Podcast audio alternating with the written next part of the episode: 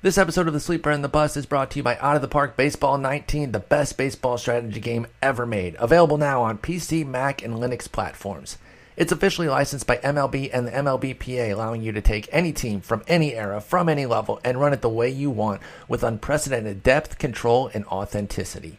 New features for this year include dramatic 3D ballpark and player improvements, an all new tournament mode allowing for infinite combinations, all new scouting systems, significant AI adjustments based on the latest trends, and so much more.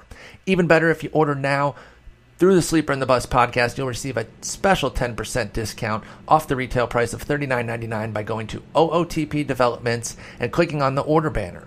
Just enter the code SLEEPER19 at checkout. Once again, just go to OOTPdevelopments.com, click on the order banner, then enter the code SLEEPER19 at checkout for a special discount that helps support the Sleeper and the Bust. Thanks.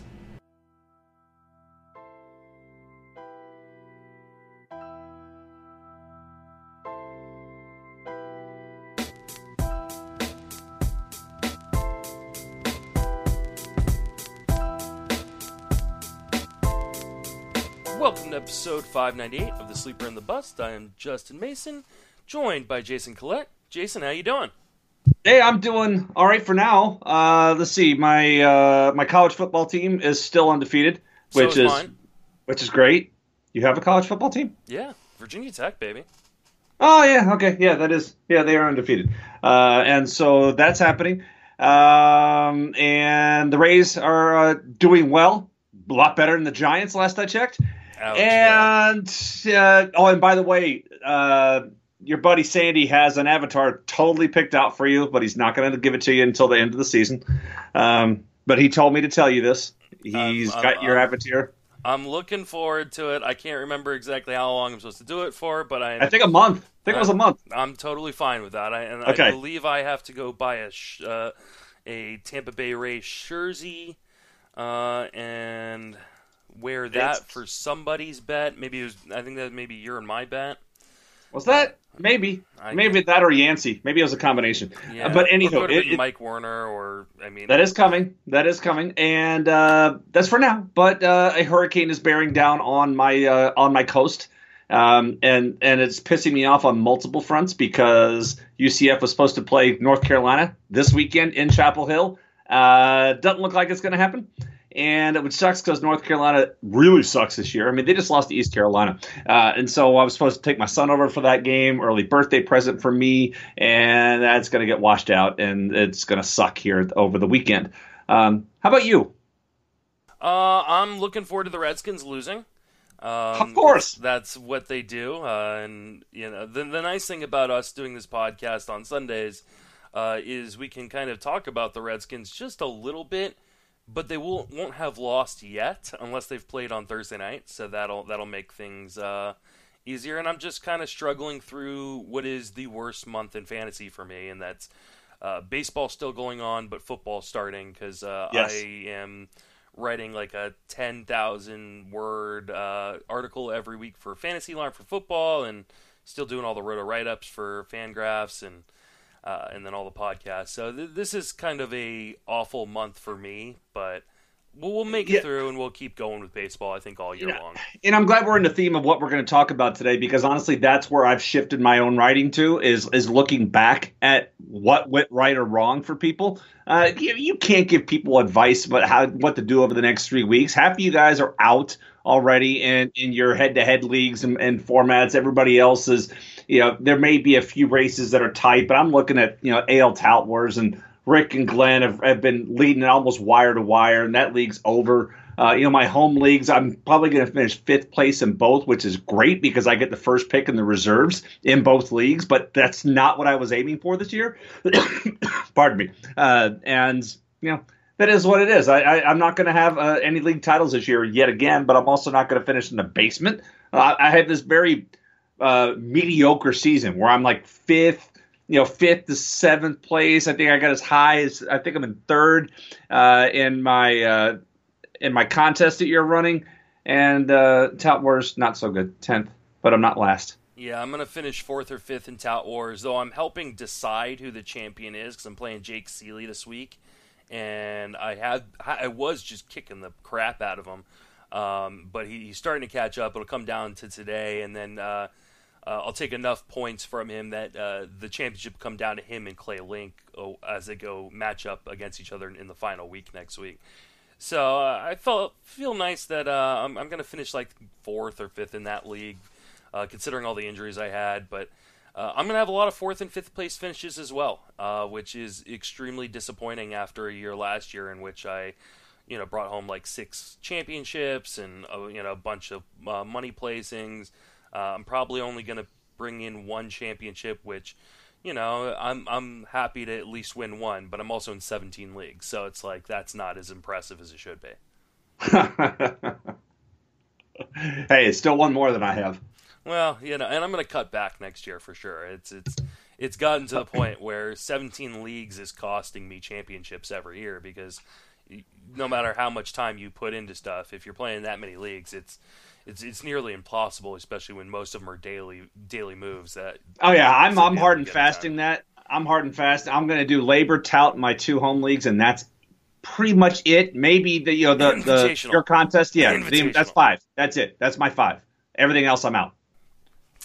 Uh, good. I'm, I'm glad. I, well, I take no. I got three home leagues now. I forgot. See, that's the problem. You can't keep track of everything. Yeah. Um, but that's hard. I, that's hard and fast. I'm staying in the invitational. Leagues.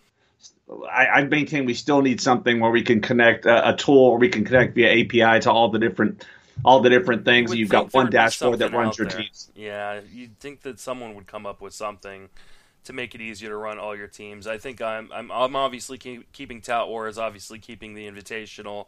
Uh, and signups are already uh, up. You can go to tgfbi.com. You can see the standings. You can get uh, uh the signups there uh, for next season. So if you uh, are interested in getting involved in any way with that, or just want to check out uh, the standings and how things have been going, uh, feel free to go over and check that out. tgfbi.com. Uh, uh, so, but yeah, I'll, be I'll be cutting back probably down to ten to twelve leagues. Yeah, this is also me declining the early, way too early mock draft email. This oh, is me oh. verbally declining that. How dare you? I can't. I can't, dude. you don't want to mock. You don't want to mock draft this early. this early for next year. No. That's all right. No. Me, Paul and I'll uh, handle it for for Fangraphs and for Sleeper in the Bust. Thank you. All right, let's uh, let's talk about uh, uh, kind of. I talked about with Paul uh, last week that uh, we talked about guys who uh, over not overperformed, but broke out, and where we thought their draft stock would be coming into next season. Uh, we're going to take the opposite direction today, and we're going to talk about guys who have been somewhat disappointing this year, uh, and where we think they may go, and whether or not we'd be in on that price. Uh, Got to start with a guy that a lot of people took first or second in drafts this year. I know I took him uh, first in a number of drafts and second in a number of drafts. probably my most owned player was Jose Altuve. Uh, really disappointing, especially because the power was down and the speed was down and the counting stats were down. Um, so he went. Uh, so far, he's got 10 home runs, 15 stolen bases, hitting 316, 382, 448. Where do you think he go in? He's going to go in drafts next season? Man, it's kind of crazy when a guy that's 33% above the league average offensively is having a disappointing season. But that's where it is. I mean, part of the part of the beauty of Altuve was just the volume. I mean, he never got hurt for from 13 to uh, 13 to 17, played 152 plus games. That's not going to happen this year. I mean, he, and that's that's part of the ding against him. But then the you know where the powers come back down, and when you look if you look across the body of his numbers, except for the speed, this looks a lot like 2000, uh, 2014, where 2014. Yeah, it looks like like 14, where the where the power. I mean, the last couple of years, power was. If you're just looking at ISO, it was up there, and then this year it's it's been back. So it's it's tough to look at last year. I mean, last year was just at one crazy level, so you had to factor in a little bit uh, of regression. But then you look at 16 and 17 as a whole body of work. It's like he's done it twice. Why can't you know why can't he at least come within 95% of that again and he's and he's not going to. Uh, you know this is when you have to when you worry about somebody somebody who's played as much as he has where where speed is is the basis of the game and the and he's going to be 29 going into next year, and we're we're starting to see signs of the uh, signs of a speed decline. It's really tough to take him. It's really tough to look at him as a solid first rounder, where he was a surefire lock for the uh, you know for the top five this year. It's tough to look at him as a top 12 guy this year, just because there's enough red flags. And even if you everybody else is like, I'm down, there's no way I'm taking him, and you jump and maybe you take him 10th uh, or something like that. I not that there's much value in the first round at all, but there's more risk than reward here uh, for going back into the first round for him this year in 2019.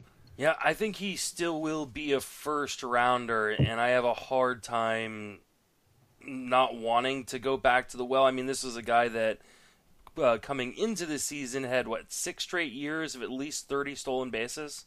Yep. And hit 300 in five of the the last four five of the six. season. Uh, or yeah, last the last four seasons. That's right. And so it's hard not to look at that track record, but this feels somewhat like an organizational choice too. They're just not letting him run. Um, you know, they've been batting him second and third, which is something they've done more recent in more Mm-hmm. recent years. But at the same time, they're just not. He only has one stolen base in the second half. Yeah, and that was that was something that was out there. I remember writing about it a couple of months ago. That was just something that was there. He just wasn't taking the uh, taking the attempts either. But I mean, the, the the beauty of him is he's got such high floors. I mean, his worst batting average two eighty three. His worst on base percentage was three sixteen, and that one's an outlier because the next one's three forty. I mean, he's got his floors are insanely high, uh, and and the offense he's still going even this year in what we're calling a down year. He's still going to score almost ninety runs even though he missed he missed a little bit of time and so that's what's that's what's great about having him but again i, I think there's more risk than reward in taking him in the first round. Uh, if i'm picking in the top 10 spots i'm not i'm not going to roster him. It's going to be really tough. Uh, yeah, if you're if you're sitting there with the 11 spot in the 12 team i feel comfortable passing on him on the 11th but i would grab him on the on the back on the way back around picking at 14 and if, and if the guy on the elbow takes him okay my I- loss. I think he's like the perfect pick on the wheel. So Yeah. like you know maybe you pair him with uh, a huge power source, you know something like uh, and I don't know if Stanton's going to go this high, but a Stanton Altuve. mm-hmm. and and that's you know you you get the power and and maybe hopefully the speed comes back a little bit um and and the average so uh, I think that's kind of where I'm probably going to have him, but even that's going to be difficult because I'm going to really want to pair him with someone who kind of complements his negatives, which I think at this point we're having, you know, I think we're saying that the power regression is legitimate, you know, at some level. yeah All right, let's uh let's move on. Talk about Clayton Kershaw. Uh, Kershaw obviously has missed time with injury, has uh, come back and pitched well, uh, but he hasn't been necessarily the the Clayton Kershaw we have always known and uh, despised as Giants fans. Um, except when he's pitching against the giants yeah, exactly. So, um, where do you think Kershaw will end up next season? And are you going to be in or out on him? he's been a first round lock for what eight years right i can't make the case for roster for taking him in the first three rounds and again i'm, I'm more risk adverse rounds. well this over the last three years he's going to pitch under 107 he's going to pitch fewer than 175 well, actually, he won't exceed 175 innings. He threw 175 on the nose last year, but 149, 175, and then by the time this year's done uh, in the regular season, you figure he's going to be about 160, 165. And while the numbers are there, I, I need more. I need somebody who's giving me.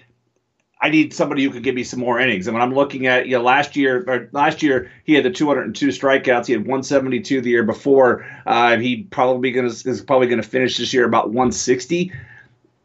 That's that health track record. The last two years looms too large for me to say. Okay, he's out of the he's out of the free and clear. He's in the free and clear. He should be able to move forward. I mean, I know we had this this bump in the road with Verlander, but Verlander was still getting up on the mound. He was just having some statistical problems. This is the second year in a row that Kershaw has missed, or third year in a row that he's missed significant time um, with with injury, and so that's why I have I have a tough time. He's not that high SP one lock anymore. The skills wise, yes, but the health wise, this these problems don't go away.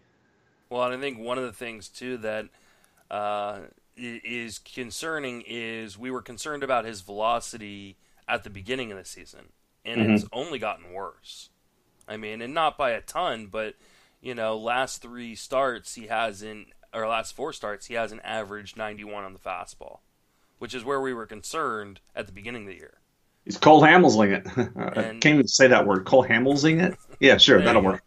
Uh, so I mean, I think there, there, I think there are reasons to be uh, very, very concerned. I agree with you. I think he's probably a second round pick, um, or, or maybe even a third round pick, and I I'm gonna have a hard time saying no to that at, at times, especially if he falls into the third round. But I'm gonna try to probably stay disciplined and stay away because this was the first year I ever got shares of Kershaw, um, because I was just never willing to pay the price, and uh, I've I've been burnt pretty hard by it because uh, yeah, you know, especially the the loss in strikeouts really killed me in a league like Tout Wars where I uh, spent fifty something bucks on him uh, and didn't get the tight strikeout upside or innings that I really needed in the points league. Yep. All right. Well, speaking of another disappointing first rounder, Charlie Blackmon has been a disappointing guy that people thought was maybe not the most exciting guy in the world, but we thought he would be at least very steady, and we knew what we were going to get from him. Uh, power is down, speed is eh, about on a par where it's been the last few years. Uh, but the average dropped almost 60 points. Where I'm guessing Charlie Blackmon is a second rounder next year. Are you going to be in on that price? Uh maybe just because he compiles enough numbers. I mean, you look at the you look at at the end of the year, he's still going to probably have 30 homers. He's still going to have scored 100 115 um, the RBI production is way down because of where he's at in the lineup uh, nowadays, but he's still compiling. But you look at the body of work in 2018, it doesn't look that much different than 2015. I think what I mean last year we were spoiled uh, with what he was able to do across the board. But then you go look at the Statcast data and, and look at the 40 point split between his expected weighted on base average and his weighted on base average, and that should have given you the heads up. Like, yeah, and, and it, if you look at the body of work and look at 17 and see how it compared against everything else. Uh, you know, especially with the, the type of contact, you have to factor in some type of regression. But this this is a bigger dive than we expected. But then going back to those same metrics, he is absolutely he's performing where his context says he should be there's a four point split between his expected and his actual on base average, uh, weighted on base average this year. So he is performing exactly how his context says he is. And if this is if this is who he is now, um, you know, obviously those two, the expected weighted on base average is not a great predictive thing, but it's also telling us that what he's what he's doing is what he should be doing. And if this is what he's going to be, um, if this is back to where, where, that point is, then he's now a compiler. Um, and you're looking at him because he's producing across five categories now, rather than you know last year with the insane amount of runs and the RBIs and the and the power and the great batting average. Uh, now he's just providing that quantity across four uh, and even five categories because you know 15 steals is actually pretty damn good uh, in this in this environment now. Um, yeah, yeah, steals continue to dwindle away for a lot of guys. Um, so that's where he is. I could see him being a, a low second rounder uh, next year, and and not running from him uh, as he becomes the uh, the Adam Jones of, of the West. Oh wow, that was mean. I, I, well, eventually that's where I see this going. I mean, yeah, I don't want I don't want to say he's going to go Cargo, but the, the, Adam Jones. I mean, the, Adam Jones just put up a bunch of compiling seasons, and now Adam Jones is showing his age. Uh, yeah, uh, this season that's and la- it started last year, but really into this year too. But you know, Blackmon looks more like a compiler to me uh, at this point, and, and now the good news he's staying he's staying in Colorado. Um, but we're also talking about a guy who's going to turn 33 in the middle of next year. I think too the fact that uh, you just mentioned that he's staying in Colorado obviously helps his cause. I think uh, while he has a pretty decent BABIP for him, I think for Colorado we could see it go up, and maybe that helps raise the average just a, a little bit. He's still making the same amount of contact. Uh, that he has in, in previous seasons. Uh, it's just not quite as much hard contact, and so that's you know probably a little bit of the uh, home run decline that we're seeing this year. But I think next year he's a 28, 29 homer guy, 15 stolen bases, 300 average. That's pretty awesome, especially like you said. He, he's gonna he's gonna compile stats, uh, the counting stats in, in Colorado. So I think I'll be fine with him as a second round pick. Uh, I I'll be interested to see where he drops because I mean there's been so many guys who've jumped up into that kind of second round discussion that he could drop out of the second round completely. Mm-hmm. All right, then we have to talk about Josh Donaldson. Now, there's obviously caveats. Uh, if he comes back healthy this year, if uh, you know, no depending on where he signs for next year. But Josh Donaldson uh, had an ADP of 32 uh, coming into this year. It is obviously going to drop tremendously. Where do you think it drops to, and would you be willing to pay that price? All right, so one of my favorite dudes uh, forever. Uh, we're also talking about a guy who's turning 34. 33. No, he turns 33 this winter. Uh, and honestly, for me, he he's going to be right in there, the top of last year's garbage, this year's this year's treasure uh, theory, just because of his consistent production uh, from 15 to 17. When he's healthy, we know what he's capable of. Um, I also want to see where he lands, and that really, to me, where he where he ends up is going to is going to factor his value by a round, round and a half. He played in a very friendly home run environment in a division with a lot of friendly parks for him, so that unbalanced schedule uh, came into play very nicely. I mean, when you get when you get nine to ten road games in Baltimore and Boston and New York, it's it's helpful.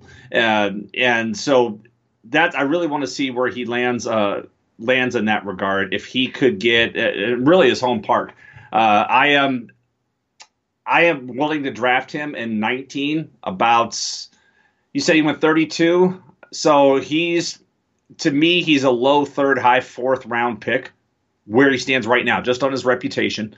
Uh, well, no, 32 is right below. So right, he's a fourth, solid fourth rounder where he stands on reputation alone. Where he lands could push him back up in the up in the third round or down into the fifth round. Oh, you really? You think he'll even be that high? Because I, I think he's probably going to drop to the seventh or eighth round. I don't know, man. I mean, when you this year you have to write the whole thing off to injury. And basically, you know, but, if I mean, you read about some of it, it's now been over a year of him being injured. So, are you going to trust that he's healthy coming into next year? Uh, yeah, I'm going to go that way for now, and and take the risk. Maybe it's because my personal bias and I like the guy too damn much, and uh, maybe he signs with some place that's grass that doesn't have that stupid fake uh, fake turf, which may be part of his problem as well. Um, it's got to be personal bias for me. I like him too much. All right, I'm going to see if I can find someone in the ADP from this year that was a similar kind of uh, loss. And so, um, well, let's see. Starling Marte went 47th after uh, being suspended.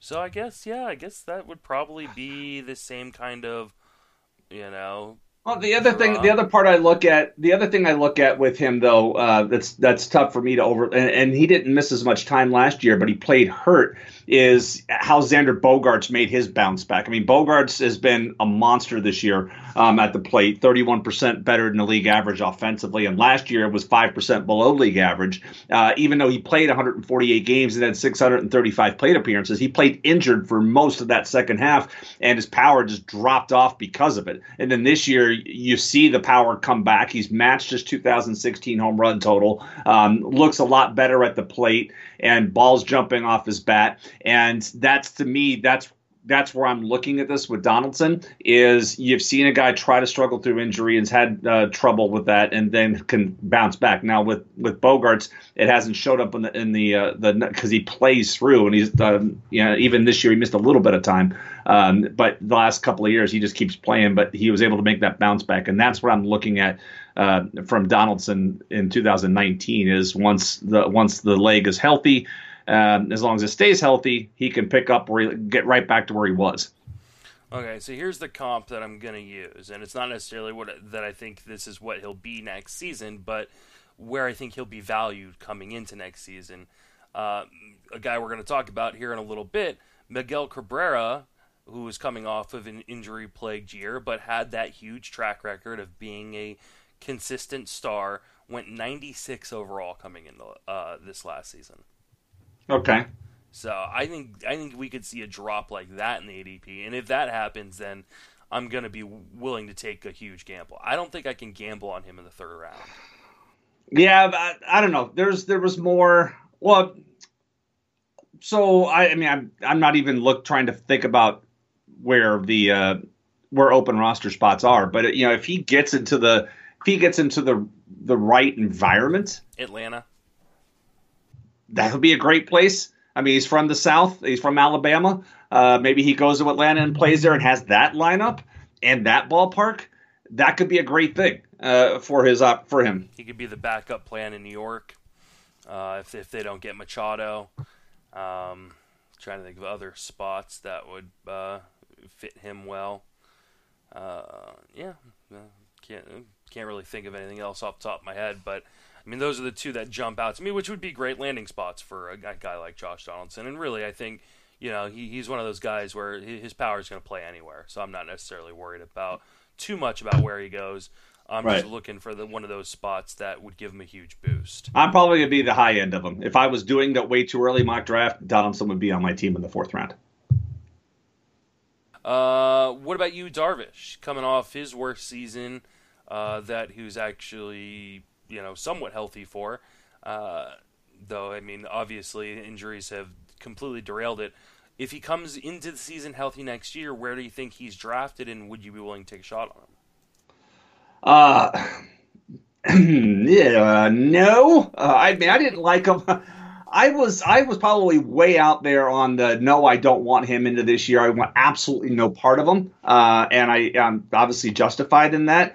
And I don't know. I mean, he's out. They ruled him out for the rest of this year with the with the uh, stress reaction uh, and a tricep strain. You know, we yeah. There's there's. Let's see how that processes through. I still want no part of him. Yeah, the, it, being in you know the stress reaction and the tip of his elbow. Now, I mean, I am by no means a doctor, but I, I don't like the idea of elbow issues, especially a guy who's already had Tommy John surgery and I believe yes. he's exiting that Tommy John window, you know, the little grace period that uh, uh, we hear about. Uh, so I, I, I'm I'm super concerned if he drops into like the tenth or twelfth rounds, which I think he easily could. And he his ADP coming into the season was uh, 40, 47th. That was insanely high, by the way. Yes, um, but I mean, if he's dropping into the 125s, 130s, I'm going to have a hard time saying no for a guy who's can, who can strike out 11 per 9. The strikeouts are there. Um, I'm gonna I'm gonna run away from it. Uh, I'm I'm running away. I, I don't want let somebody else take the risk. I think there's a better uh, a better shot. I you know one guy that comes to mind just because of similar issues this year, but he hasn't had the problem. You know, had the official surgery. Um, is Lance McCullers. You know, when I'm looking at the two of these, I'm still it's like Darvish has had the surgery, McCullers has had red flags. Uh, right now, I, I, am I'm going to take McCullers first, but I'm not, I'm not crazy about I'm not crazy about it. And I had I was big on McCullers coming into this year. Um, bit me hard, bit me hard. Uh, and but I'd I would still take him over you, Darvish. Okay, let me throw you uh, throw you some would you rather's with Darvish. Would you rather Darvish or Robbie Ray? Robbie Ray. Darvish or Zack Wheeler? Oh man, Wheeler. Darvish, I like how he's pitched this year. I have too. Uh, Darvish or Taillon? Push. Oh wow. Okay. I, I, don't still, push. I'm taking Taillon. um, so, I don't know. I probably should go the other way. I probably uh, should say Taillon. I'm saying push. Darvish or Ross Stripling? Stripling. Hmm. Uh, let's see. Do one more. Darvish or Julio Teheran? Oh God, I, I can't. Julio Teheran, I can't. I cannot watch him pitch. I know, I've but tried he's, to. he's got a sub four ERA. I I know, I have no idea. Whip. Uh, I have no idea how it's happening. You I watch him pitch; either. his mechanics look like crap, and I mean, it, just to me it looks like it's a guy who's really tough on righties. I just don't get it. When I've watched him pitch, I keep saying, "God, give me a bat, I can hit this," and then I look at his numbers, I'm like, "How is this happening?" All right, let's uh, let's move on. Let's talk about a guy who you were big on coming into last season when he had his big breakout, and then he broke his elbow this year, and that's Elvis Andrus. He had an Ugh. ADP of sixty. Uh, I was out on the price just because I felt like you were having to pay for the ceiling as opposed to uh, paying for some profit potential. But I know this burnt a lot of people. Where do you think he is going to be drafted next season, and would you be willing to take a shot on a rebound? I mean, the the issue with- you were paying the premium because of the speed. Uh, We talked about the speed keeps going down, but yet he has stolen at least 20 bases for every season of his career. Unless he steals 16 this month, that's not going to happen this year. Uh, so, uh, but that's but all the others, you know, even this year, the the skills, everything else has been in line. It's just that's the one piece that hasn't been in line. Uh, you know, obviously be, staying on the field, but but he's been able to do that year after year after year. The problem, you know, getting back, he's a guy whose game is built around speed, and he's at 30 years old, and so you have to wonder how much of that is going to come back.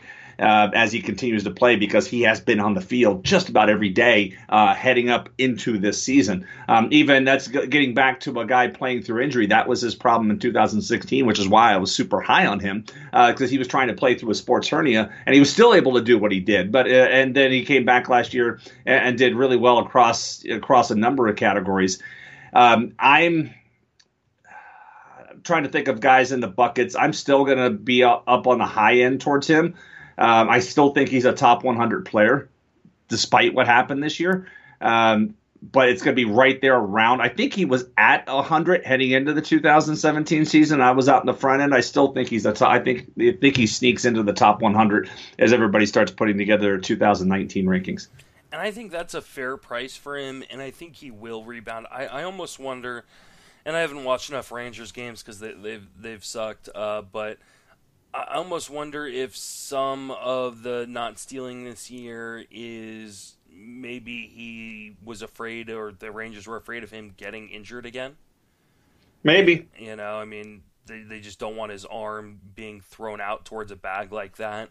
Uh, and you know, because the speed score, while it's down a little bit, it's not like it's not like he's got average speed. He's still got very good speed. So I, I'm I'm I'm not I'm not understanding exactly why, other than you know an organizational change or uh, you know uh, a player just not wanting to steal that he's not taking off. So I think those will come back next year, and I think if you get them, you know, around pick uh, 100, I think that is going to be a pretty decent value. Mm-hmm. All right, Miguel Cabrera. This is his second disappointing season in a row. Uh, again, marred by injuries. Uh, he went 96th last year. How far does he drop, and would you be willing to take a shot that he comes back and can be profitable at least? profitable is good. It, he's got to go way down. I mean, we're talking.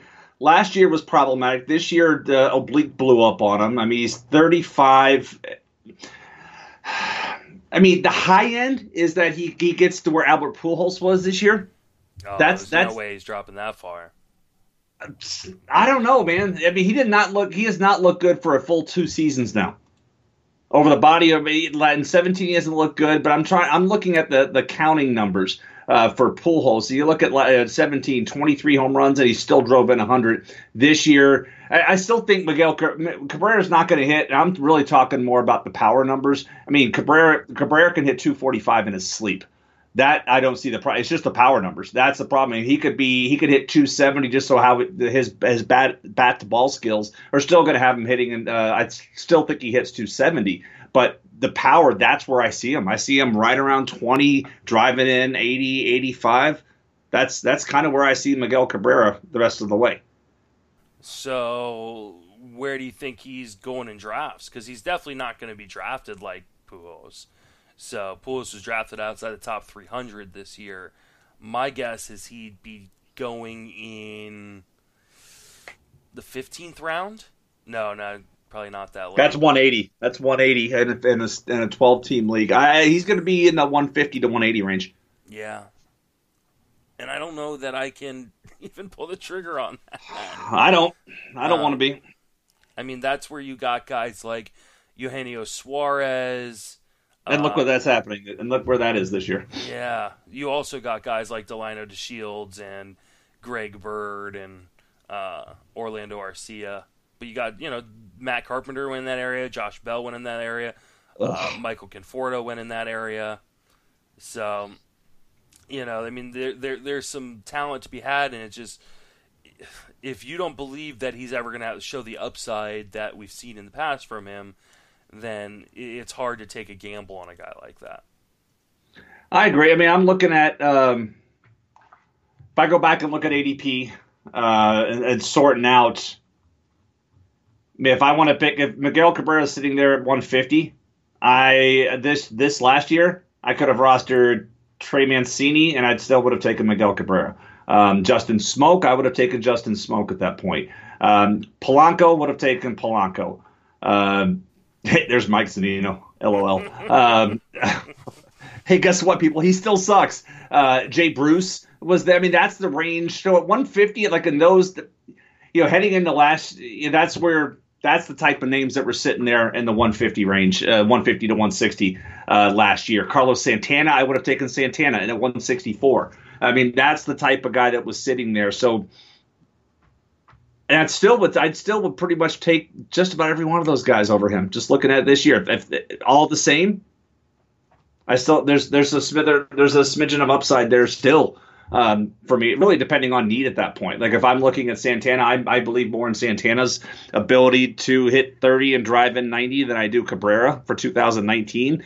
But if I'm already hurting in batting average, do I just keep going down that hole and it's like fine, I'll take I'll take Santana in his 230 um, again, or do I say you know what? I'll see if Cabrera can bounce back and take his 270. All right.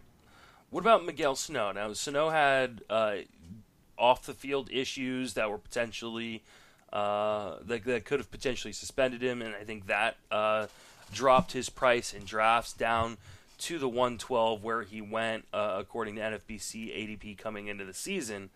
My question to you is: after being demoted to the minors and uh, and struggling at, at times, where do you think his ADP is coming into 2019?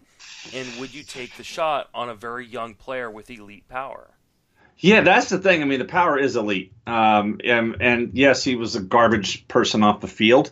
Um, and I typically have an own when somebody's garbage off the field, I don't want anything to do with them. Um, but I'm going to talk to people that don't care like that or, or don't have that same kind of filter. Um, you know, it, you have to when when a guy's got the elite power that he does, uh, you have to give that another chance and put him at the last year, this year's trash, next year's treasure um, ability. I, I just wonder if if he doesn't have a new home next year. I wonder if if Minnesota's going to because this is a DH. This is not a guy that can play the field. He's terrible um, in the field. I I honestly think he's a DH at what age 26, 25. 25 yeah so he's he's really a dh at this point even though they've tried him in the field in a couple of places um, but that that power it, it's going to come back and th- this is the type of guy that you could get at a at a very nice discount uh, and and be rewarded for it. It just as long as you don't have the filter like me, like I don't, I want no part of Roberto Osuna on my team. Um, and you know whatever. That's just that's just the way I operate. Um, but this is elite power. I wish he did. He wasn't a garbage person off the field, and so I could take a. I could. I would want to take a chance uh, on this because the power is great, um, but the holes in his swing are great too. That's always going to limit. That's always going to limit where the batting average is. Uh, but the the home run and RBI production could be very good in the right place, and I you know I think a change of scenery um, is is needed here, and also a reset of his head. Yeah, I wouldn't be surprised to see them try to uh, move him for something, though. I think the struggles outside of uh, being sent down will th- that that's going to soften a market for him. Um, and like you said, him really needing to be a DH long term mm, softens the market because I mean, how many teams really want to clog that position? Uh, that being Yeah. said, he's only 25 years old. He's going to be 26 towards the beginning of the season next year. Uh, he's got a ton of power in the second half. Uh, really cut down the strikeout rate to a palatable 33, 34%, something like that. So, uh, considering it was at 40 just in the first half uh, before being sent down, uh, that's at least a decent change. You know, still has a 200 over 200 ISO for the season. So I mean, the power is obviously going to still be there, uh, and he walks a ton, which kind of helps out a little bit. I'm going to have a ton of shares of Sano because I don't have the conscious that you do, um, and I'm okay with that. But uh, I really want to see one if, if he does get moved. Um, Mhm. You know, maybe maybe the Twins don't need to. I mean, I believe this is the last year of Joe Mauer's contract. Uh, they only signed Logan Morrison to a one-year deal, I believe. So they're No, gonna- two years. Oh, was it two They got years? it was two sixteen on Morrison. Well, but then they can move Morrison to, to first base and play him at, at, at DH.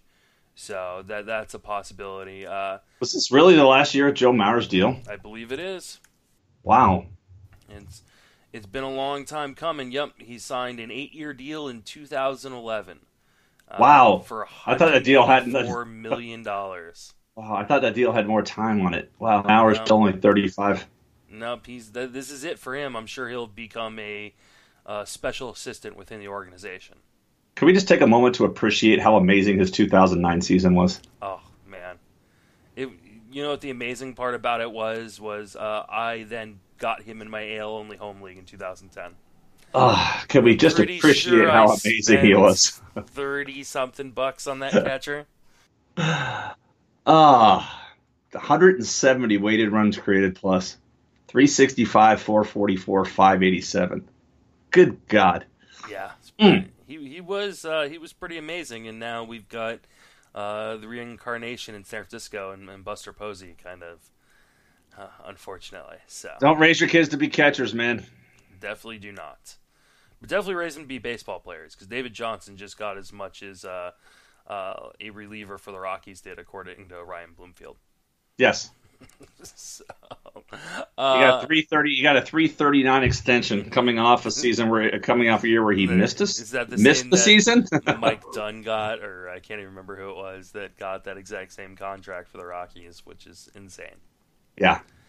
Uh, Rafael Devers, he was a guy I was super high on coming into the year, another third baseman on this list.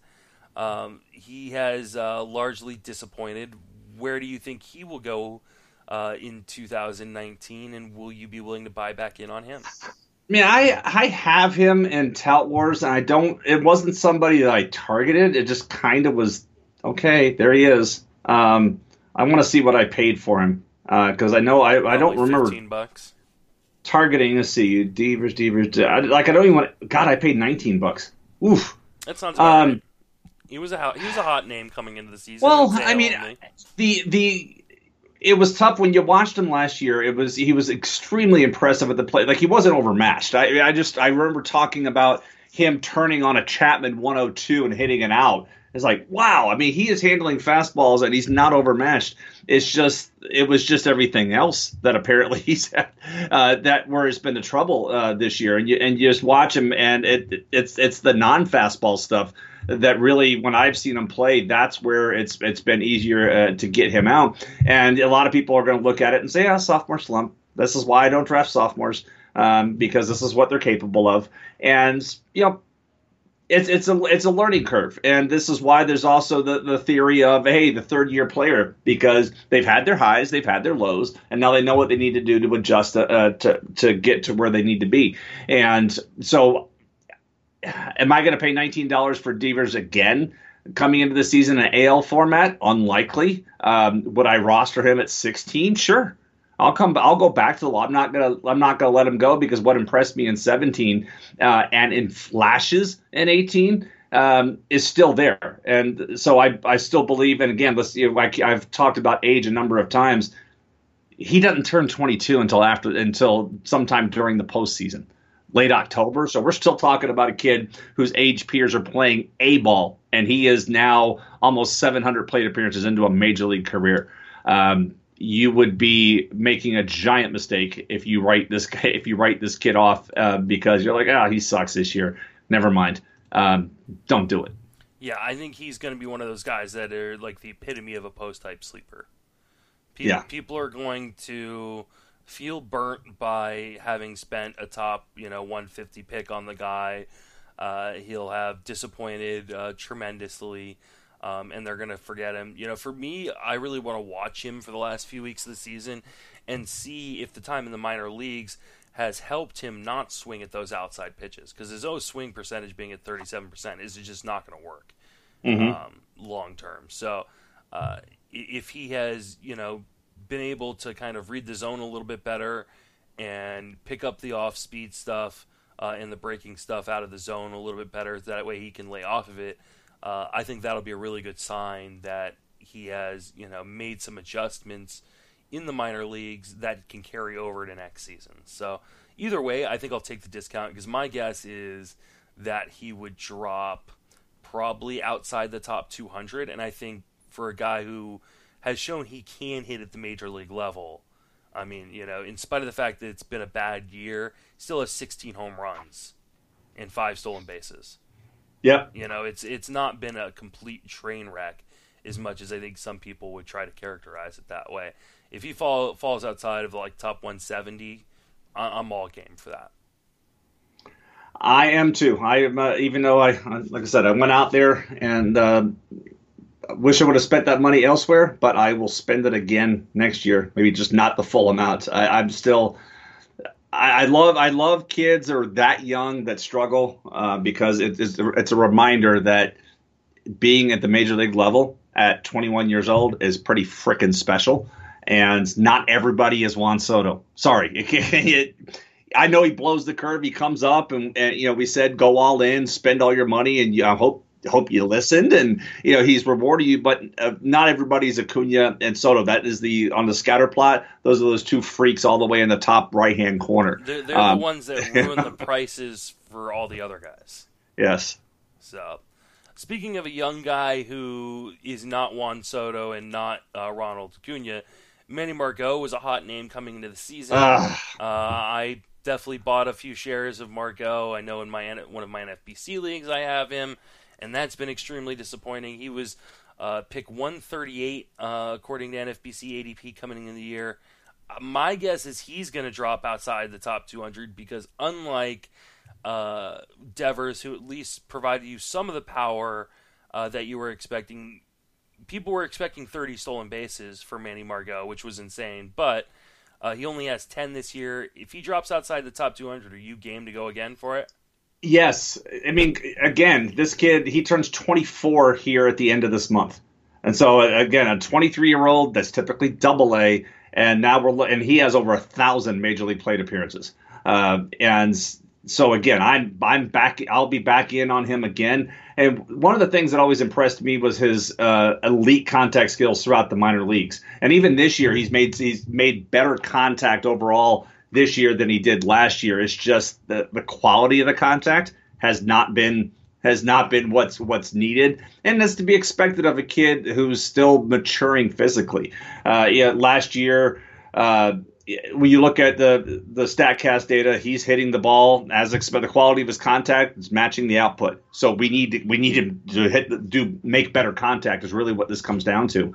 Um, but his ability to get on base throughout the minor leagues was always good. Um, that's not been the case this year, but everything else has been in line. We just need him to get a little, make better contact, and when once that happens, I think there's a chance of him. I, I think at the high end uh, uh of a projection in 2019 that he's back in the the mid teen home runs and he can steal 20 bases. He has the speed. He just has to get on base. Yeah, and one of the problems is he's not getting on base in the second half. Uh, over over the uh, or since uh, the beginning of August, uh, his walk rate is less than a percent. Uh, some you feel like some guys are like, okay, just He, Can I just play this season out, please? And the thing is, he's his defense is always going to keep him in, in the in the lineup because he's a, he's a great center fielder, uh, or out, uh, great outfielder. Um, so he's got the defensive metrics to keep his bat in uh, his, his, bat in the lineup because the glove's going to play. Um, I, I, again, I just think this is a case of young kid needs to physically mature. Uh, yeah, that's that's where I'm at with him, and I'm elusive, I'm willing to take him. Uh, OBP is smaller than his average. For the... That's sweet. He's got that's, that's 255, that's 252, 409 triple slash right now for uh, since right. August. Nice. So, uh, but I'm in on him too. I mean, the speed alone, this the speed threat alone makes him a worthy gamble around pick 200. And I think that's one of those places he'll go. Like you said, the defense is good enough that he is going to play every day. It, it was my whole Matt Chapman theory coming into the season that the defense is going to keep him in the lineup enough where he'll be able to work through the slumps. Uh, and I think the speed will be, you know, will will be fine coming into next year. So uh, yeah. I, I like Margot as again one of these post hype sleepers. All right, a guy I don't like very much and have never really liked very much is Gio Gonzalez. Garbage. um, but he did have some good seasons uh, in a, a number of good seasons in a row prior to this one, and kind of completely falling apart. Are are you buying that the uh, the falling apart is the true skill, um, or do you think he will rebound? And where would you be willing to take him? Uh, so I wanted no part of him heading into the season. I mean, absolutely no part. If, yeah, I, have done a better year, a better job this year with my bold predictions, but I'm going to read you what I wrote about Gio Gonzalez this year. Uh, so, so, my bold prediction was that his ERA was going to go back over 425. In the last few seasons, he has been in the mid threes with recent bookends of a 457 on the high end in 2016 and 296 last year. Let's see, there are a number of red flags that contribute to the production of his ERA jumping by more than a full run this coming year. Um, you know, last year he stranded 82% of his base runners against a career backdrop of 74%. BABIP was 40 points lower than his career average. His average fastball velocity has declined four miles an hour from 2012 to 2017. Um, last year during the season, it went from 91.2 to 89.8 over the course of a season. And then his whiff rate, this fastball went from 10, 10, 10, 10, and then 8%. As in my, my concluding paragraph, I said the citizens of Pompeii were scientifically ignorant in 79 AD because they did not realize that a major earthquake of 63 AD and the small tremors leading up to that fateful day in AD 79 were warning signs of a pending eruption. I may be a bit hyperbolic here, but there are enough red flags listed above to keep me further away from Gio Gonzalez than usual.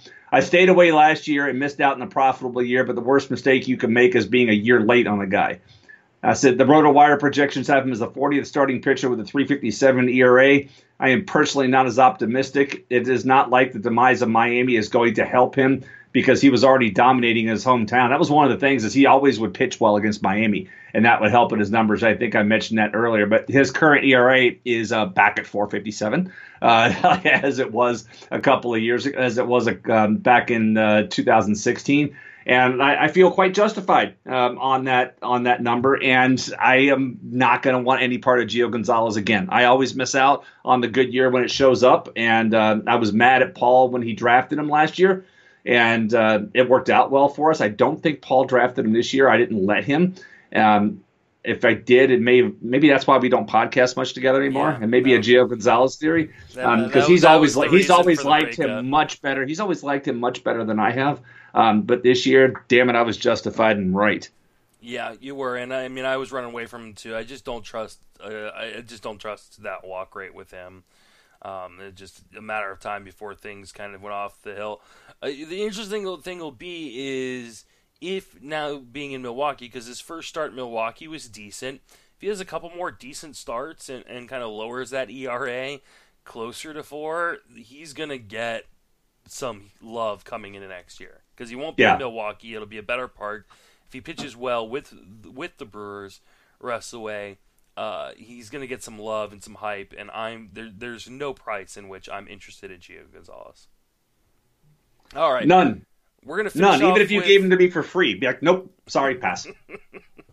we're gonna finish off with Dylan Bundy, who was a guy you loved coming into the season, and you just wrote an article about him. So he had he was at ADP 192, almost 193 coming into the season, uh, and it is not. It has been up and down. Uh, but uh, where do you think about Dylan Bundy for next year? Where do you think he's going to go? And would you be willing to buy in? Yeah, all right. So as much as I just patted myself on the back about Gio Gonzalez, I'm going to slap myself, or what? What Ken Giles punch himself in the face about Bundy because I, I was all in on Bundy this year, even though I didn't get him rostered uh, in a few leagues. Um, but I said that there was profit in where he was being drafted, and uh, boy was I wrong. Um, when you one of the weird things, I mean, his season has gone as poorly as his his actual team um, has this year. And one of the things, you know, what I liked about him, and what I liked about him as he closed out 2017 was that his slider. I mean, he lost his slider during the season, and then it came back in the second half, right before he fully imploded towards the end of September when he when he uh, tired out. Um, but the slider was really showing good. And then if you look at it this year, it's still good. I mean, his his his numbers on his slider in 17 and 18 are very close. The problem is the fastball. I mean, he's not he's never had a great fastball. It's just been it's there so we can use so we can get to his other pitches. Um, and he's got velocity on the fastball, but it's just by weighted by by run value, it sucks. And this year it's particularly bad. I mean, last year it was about seven and a half, uh, negative seven and a half. This year is almost fifteen, um, below average, and and that's really where it comes down to. When I look at the numbers, I mean, the fastball he gets he gets hit uh, on the fastball rather hard, and that's been part of the problem. Uh, but it's been even worse. Like his weighted on base average on his fastball when he's behind in the count is five fourteen. I mean, that's horrendous. Last year it was 407. So if you're looking at a difference between last year and this year, I mean, he's getting particularly punished when he when the league knows the fastball's coming. Um, against him, uh, you know, 20 of his 37 home runs this year, and by the way, the 37 leads the league in home runs, um, have come off his fastball. Um, but part of the problem is too is is some of that comes when even when he's down in the count. I was looking, it's tough to try to figure out uh, stuff with him. But when I look at like uh, the the home runs uh, when he's when he's down to the count. He's had the the splits have been all over the place. So yes, he's had a lot of home runs off fastballs, but it's not like they're all coming when he's down in the count or up in the count. They're just they're out there. They're coming from all over the place, and to me, that just really speaks to command. And watching his most recent game uh, against Tampa Bay on uh, Friday night, uh, he he just had nothing. He had no command of the stuff at all, and I think it just really speaks to the season where you have the catcher setting up setting up one spot and reaching and reaching and reaching, and it, that's every every time I've seen a Dylan Bundy start for the most part, that's been the case, and. I don't know what to make. I don't know what to make of him um, heading into the season. I mean, the, this season has been com- terrible in, in that regard, but I don't want to put him in this year's trash, next year's treasures pile either, because I haven't seen much to make me think it's going to get any better. I mean, Baltimore's not going to get any better, uh, and so what, what are you you're drafting him? Yeah, he'll get you some strikeouts, great, but there's still too much risk there in play to think there's a there's something else that could that could show up here, and let me get back in on him. Uh, let me get back in on him to see what's what's possible. Uh, I I think he he is what he is right now. Uh, maybe he gets moved to the bullpen at some point, but this is and maybe that's where his stuff could play up. Uh, but I um, decided he's still only 26 years old. That's he will be 26. That's that's kind of the thing with him. But we've got a we've got a nice body of work uh, that shows he can still miss bats but he is not a guy that's going to work. He's not going to get you 175 innings, and maybe he is a guy that goes to the bullpen, but it's still young to write him off into that down that path. But I've, I've seen enough he, where I'm not I'm not really taking that good. chance again. He'd, Anywhere but Baltimore? No, I'm, I'm saying he'd be he'd be good as an opener. He he just cannot. I mean, he's he's given up a 317 average against left-handed hitters and that and that's and that that's one of the other things that's kind of weird too because he you know when he had, when the cutter came back in i mean the cutter was the thing that jason parks back on the up and in podcast called a uh, a beautiful piece of aerodynamic filth.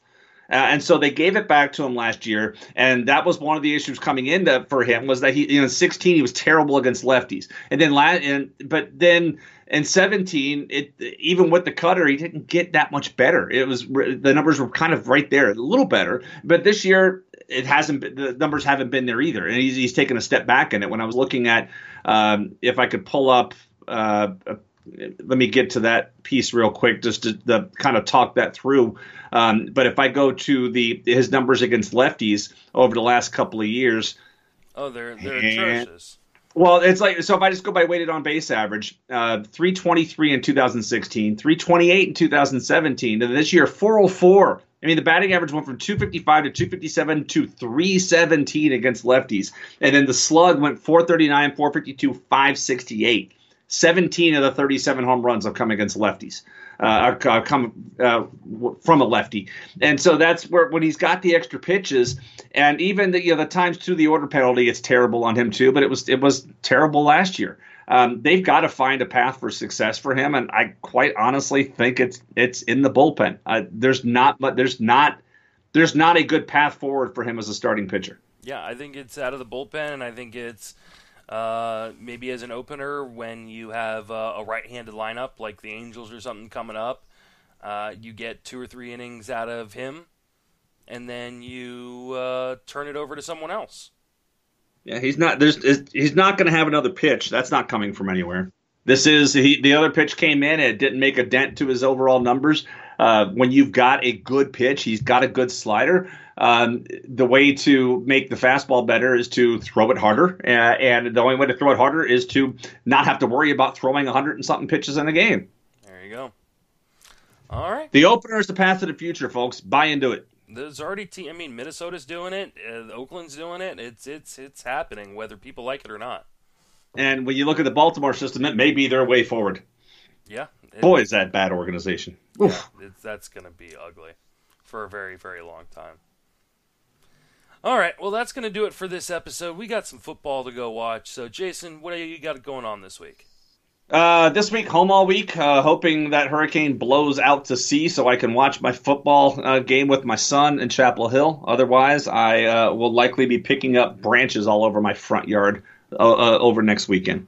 But home during the week. I am currently looking at Wade Boggs' Rays jerseys to pay off whatever bet. I know I owe somebody a bet in terms of uh, having to buy a Rays jersey if they finish out of the Giants. So number twelve on your number twelve on your program, number one in your heart. Yeah, it's either that or uh, Jorge Cantu seems like a fun one. Ah, number three. Remember how he got big one year just eating chicken off his dad's mm-hmm. farm? they also have uh, oh Randy Winn, which would be a good one. Uh, is there is there a Juan Guzman? There's no Juan Guzman. Oh. That, that would ah. easily be. They have a Ben Grieve. Ben Grieve. Oh man, I, so I got two stories real Ooh, quick. And Baldelli. I love, love, love Rocco. I got two stories, one about Guzman and one about uh, uh, Ben Grieve. So the Guzman story. There's one year the Rays had a garage sale during FanFest, and I had like two pennies to my name at that point, and there was a ten dollar Juan Guzman Devil Rays jersey, and I wanted to, I wanted to buy it. I wanted to. And I was like, I've got. It's like that, or do I buy gas to get home? I mean, I was I was in a bad place, and I didn't get that jersey, and it haunts me to this day. Um, the other one, the Ben Grieve one, I remember going to a game with my best friend who there was somebody had comped Ben Grieve at one point and said he was possibly the next Ted Williams. His swing looked that beautiful during his during his prospect career. And my friend never forgot that statement. And so we went to a game and sat in the first row in right field, and he brought a poster that and all he did was scream next Ted Williams all freaking game at him and had the sign about it. I'm surprised we weren't ejected. Uh, but yeah, that was those are my two back in the Devil Ray. But yeah, Juan Guzman, for folks that didn't know, the, the Devil Rays gave him a two year contract for twelve and a half million dollars, and he never completed a single inning. He got hurt in his first start and was done. Oh, that's brutal he got hurt in his first start and was done. And, and it wasn't a it wasn't a great. I want to go and I, I mean I loved loved Juan Guzman with Toronto, but yeah, he signed that deal. Let's see what did he do. He signed that deal with the Rays, and in his first out, no, I'm sorry, he didn't complete a second inning. He went one and two thirds, seven hits, eight runs, two home runs allowed, two walks, three strikeouts, never threw another pitch. So his ERA with the Rays, 43.20. Yeah. And I, I think I figured it out one day. Like he, he ended up making, um, yeah, they gave him a six million dollar contract. So f- what you throw? How many pitches did he throw that day? Twelve million dollars for uh, not that many pitches. so yeah, that was right around the same time as the uh, the hit show, or as we called it, the shit show. Yeah. Good times. Yeah, so see, it's the hard part about being fans of teams that don't win very often. It's just like you know, these are the memories that stick with you. Yes, can't forget it. All right, dude. All right, take it easy. You too. See ya.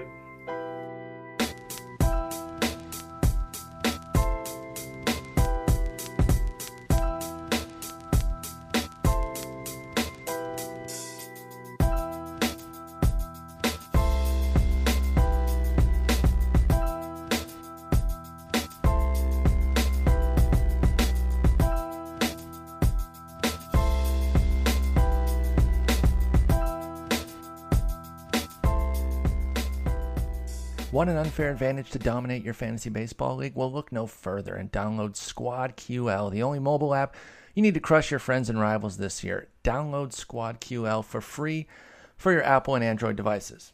Squad QL recommends the best starting lineup each day based on your starters, bench players, and free agent pool. How does Squad QL actually do this? The app connects directly with your Yahoo, ESPN, and CBS leagues, pulling in your actual roster, your league's scoring system. The app also provides waiver wire recommendations, daily updates to player rankings, and much more.